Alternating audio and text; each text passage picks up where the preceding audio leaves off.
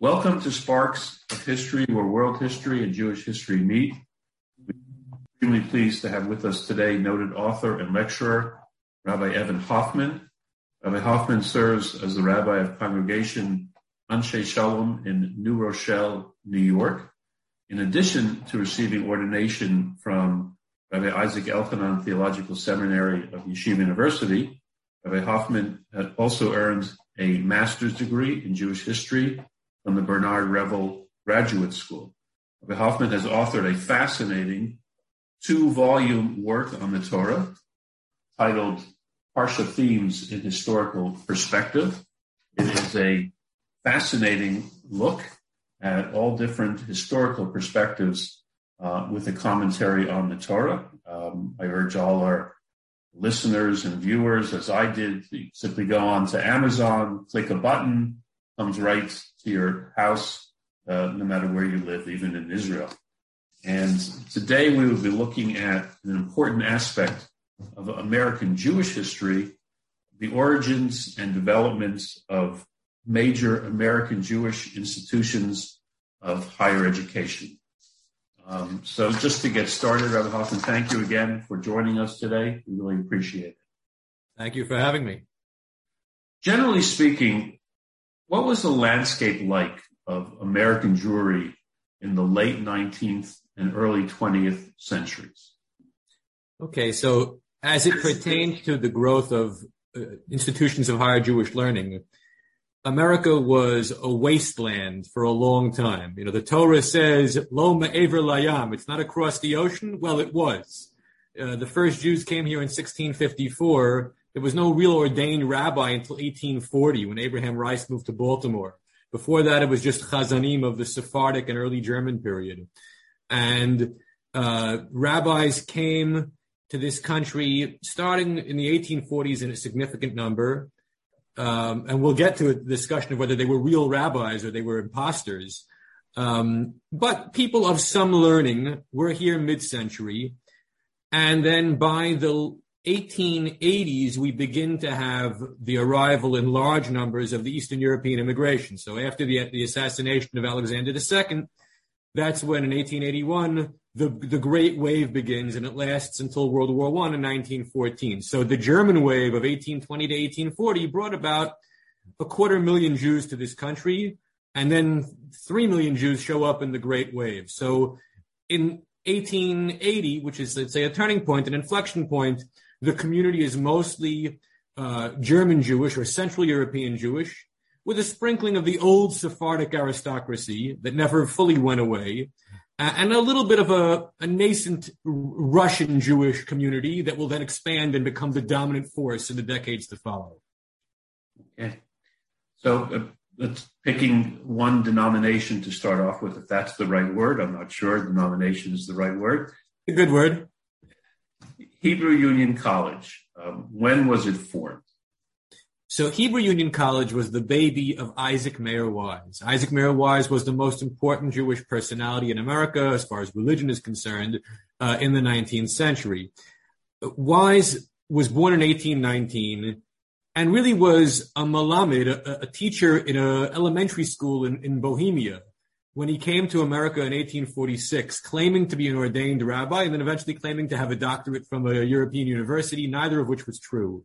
But he was a man of great potential and great charisma.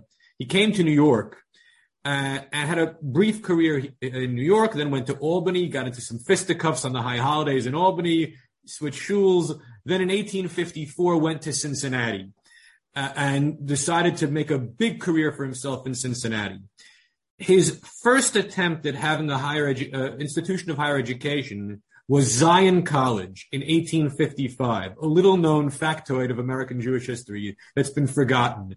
But he attempted to cobble together support for Zion College from the other major figures in American Jewish life, including Isaac Leeser. Uh, but it, it, failed. For whatever reason, it, it, was only a handful of students. It was hardly more than a, a high school prep situation. Then the uh, the next attempt was not done by him was actually done by Isaac Leeser himself in Philadelphia, which was a traditional place. It was called Maimonides College. which you could argue was a, was a predecessor of JTS. That, ex, that lasted from 1867 until about 1872 and then fizzled out. But Wise wasn't done. Wise decided he was going to establish all the major American Jewish organizations. And the first uh, of the three that he would successfully found was the Union of American Hebrew Congregations in 1873, which did not begin as a union of reform synagogues. It began as a union of supposedly all synagogues and over time developed a specifically reform character. And the union of congregations is what uh, allowed him the financial and, and uh, institutional wherewithal to establish Hebrew Union College in 1875, two years later, in Cincinnati.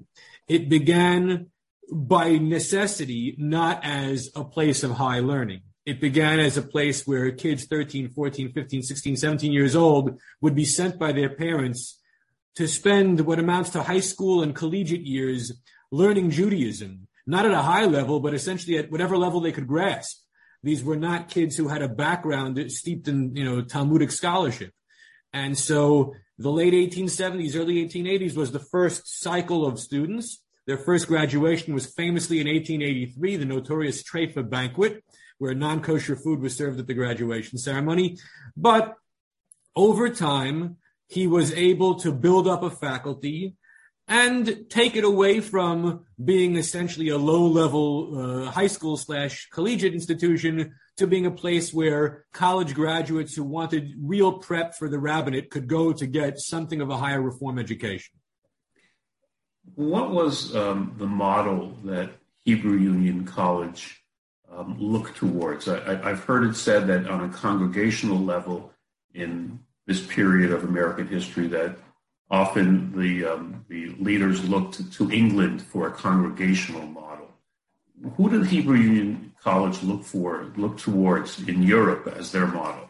So the, the answer is not uh, the Hochschule für die Wissenschaft des Judentum, the, the Geiger Seminary of Berlin. The Geiger Seminary of Berlin was itself only founded in 1872, three years before HUC. And none of the participants in the early days of HUC had any involvement in Europe at that point. They were in America for a good 30 years by, by that time.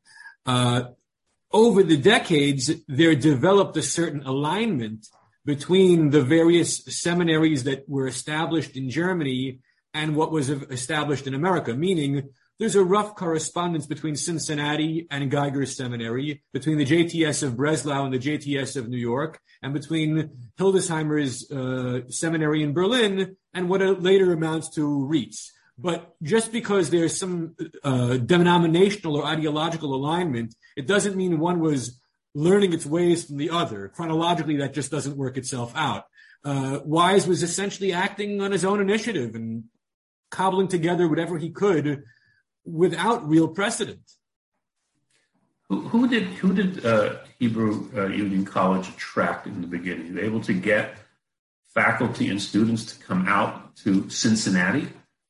It was a challenge. Uh, in the earliest days, Wise's collaborator was a fellow by the name of Max Lilienthal.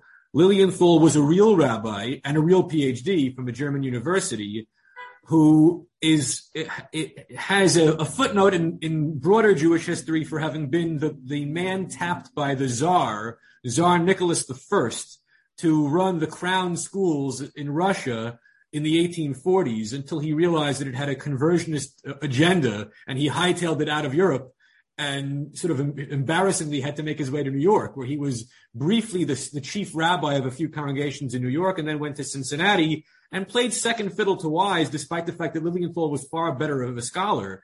Uh, and they together were, you know, faculty members of the early seminary. He was able to get Moses Mielziner, who was a Talmudist, uh, in 1879, and over the years get faculty members of no great shakes. The, the, the best potential that he had, interestingly, was Louis Ginzberg. Louis Ginzberg of JTS fame, probably the best Talmudist of the first half of the 20th century, um, was or hired or supposedly hired in 1899, a year before Wise died, to be a professor of, of rabbinics. And the, the hiring was uh, rescinded. after Ginzberg already made his way to America from Europe, because Wise found out that Ginzberg was a believer in documentary hypothesis. And although HUC was a reform institution, uh, Wise did not like doctrinal heresy. So here, a man who ate trafe for breakfast fired Louis Ginzberg for believing in documentary hypothesis. Fascinating. Just moving a little bit now, the origins of the Jewish Theological Seminary, JTS, I believe it's 18 late 1886. So 86. the origins of JTS are in the fact that HUC failed to be a catch-all institution for American Jewry. That's what was intended, but because of uh, departures from halacha and departures from uh, traditional Jewish belief, the rightist elements within American Jewish life, not necessarily Orthodox, by the way. This was a, a, a union of the orth- modern Orthodox, you could say, and the traditional, what we would call conservative, came together and realized we have to create an institution which is an alternative to Cincinnati, and it has to be in an, in an East Coast city, and it has to appeal to the younger generation of people off the boat who are good candidates for the American rabbinate because they have some kind of a background in Jewish learning,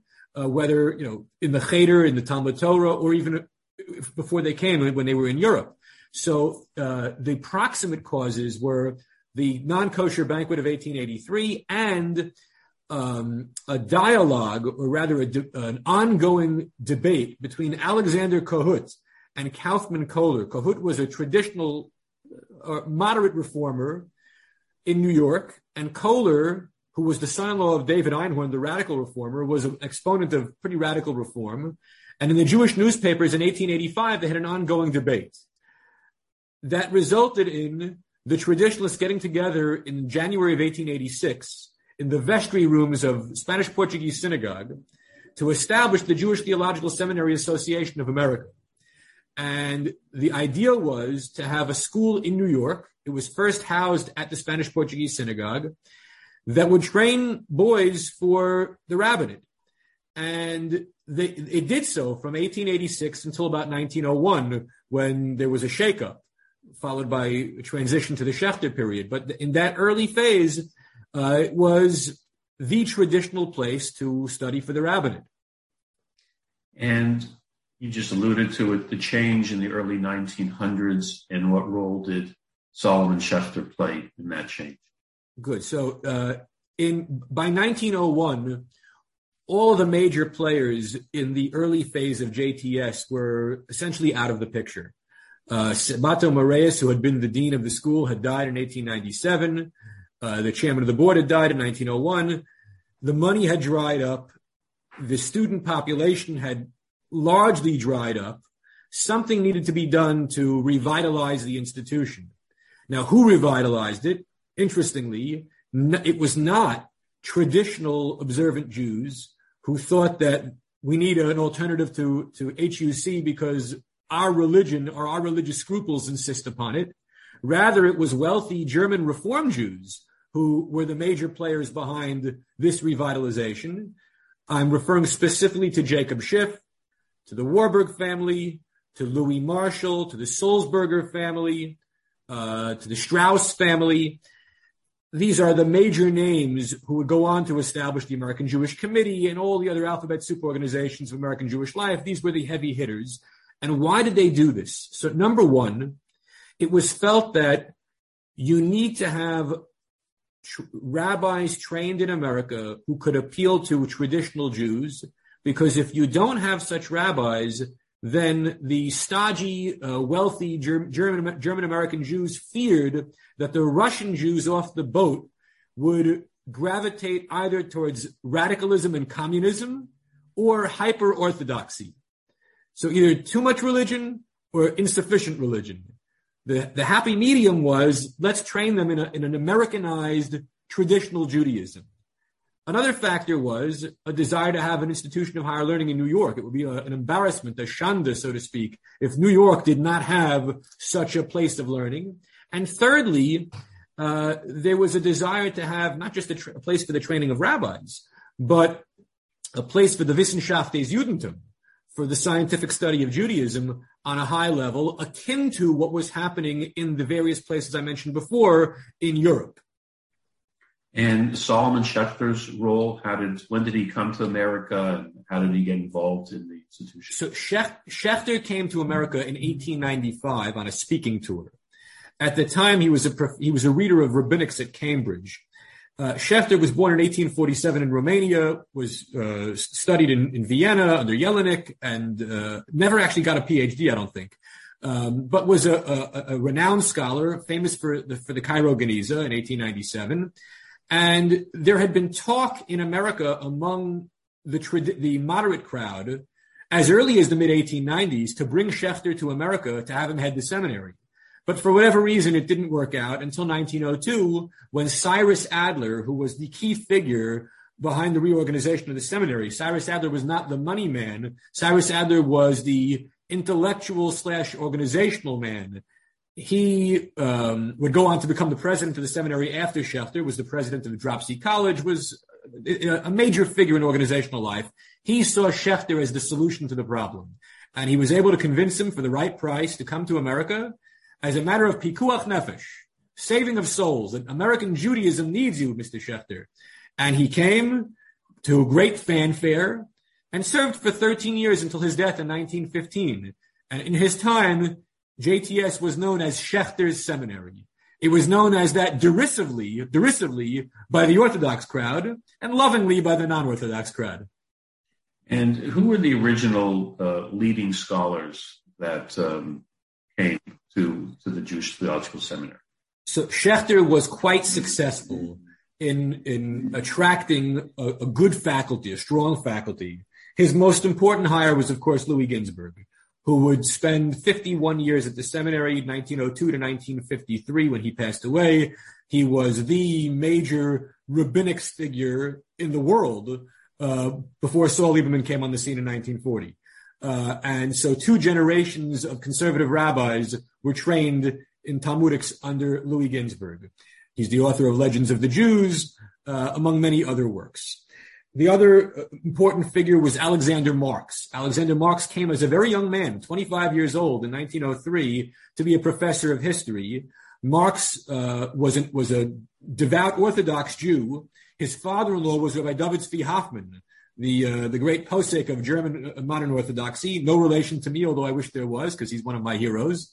Um, and Marx was for 50 years, also passed away in 1953, a professor of history and the librarian. His great contribution was he built the JTS library, the greatest Judaica library in the world in its time. Uh, also was Israel Friedlander, professor of Bible, who was uh, tragically killed in 1920 during the Russian Civil War by uh, Ukrainian anti-Semites. Um, and he was a very popular figure because he he appealed to the young students. He himself was a fairly young man and was interested in transforming American Judaism and making a modern traditional Judaism in America. Also was Israel Davidson, a professor of, of uh, medieval literature, uh, literature and importantly, Rabbi Moses Hyamson, who was the rabbi of Orach Chaim on 95th Street, a basic New York Orthodox rabbi, was the professor of halacha, of codes at JTS. And he was a dayan, he was a rabbinical court judge. So it gave uh, sort of bona fides to the halachic learning of the students of that time because Hyamson was their rebbe in, in halacha. As the flagship institution of the conservative movement, what was the relationship, I'm sure it evolved and changed, of the JTS and the conservative movement and the synagogues? So there's a whole book on the subject of Louis Finkelstein and the conservative movement. Uh, Finkelstein was the chancellor after after Adler between 1940 and 1972, but he had already come to the seminary in 1915 as a student and was a professor all throughout uh, died in 1991. So he spent 76 years associated with the seminary.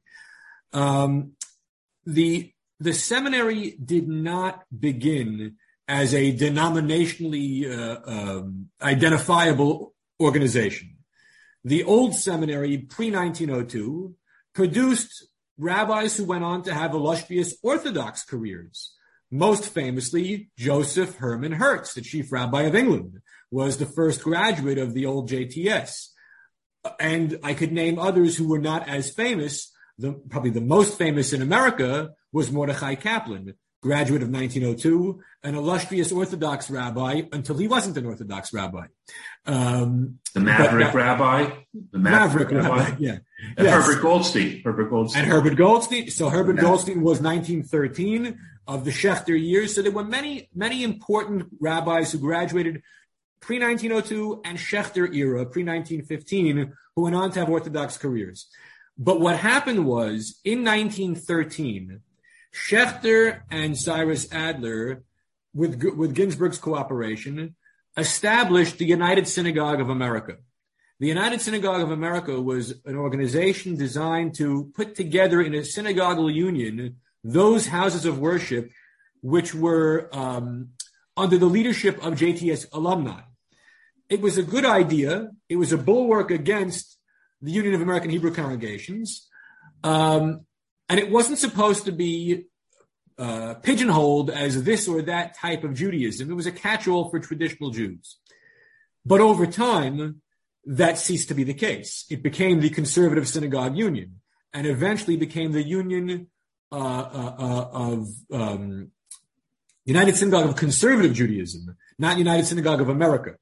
In 1918, the Rabbinical Assembly was established as the alumni group of the seminary and at first was just an alumni group of the seminary. Regardless of where you were on the spectrum of ideology, you could be a member of that, that group. But over time, the RA, the Rabbinical Assembly, became the Rabbinical Union of Conservative Judaism. So all three uh, institutions, the school, the Synagogal Union, and the Rabbinical Union, begin as amorphous, but becomes denominationally specific. The seminary in particular tried to avoid as best it could being labeled as a conservative institution for the longest time. All throughout the Adler years, all throughout the Finkelstein years, there was a certain hands-off approach and creating some kind of space between the fountainhead, the intellectual fountainhead, and the, the core of the denomination, much to the chagrin of those who wanted to see specifically conservative Judaism uh, flourish. The seminary wanted to see the seminary flourish.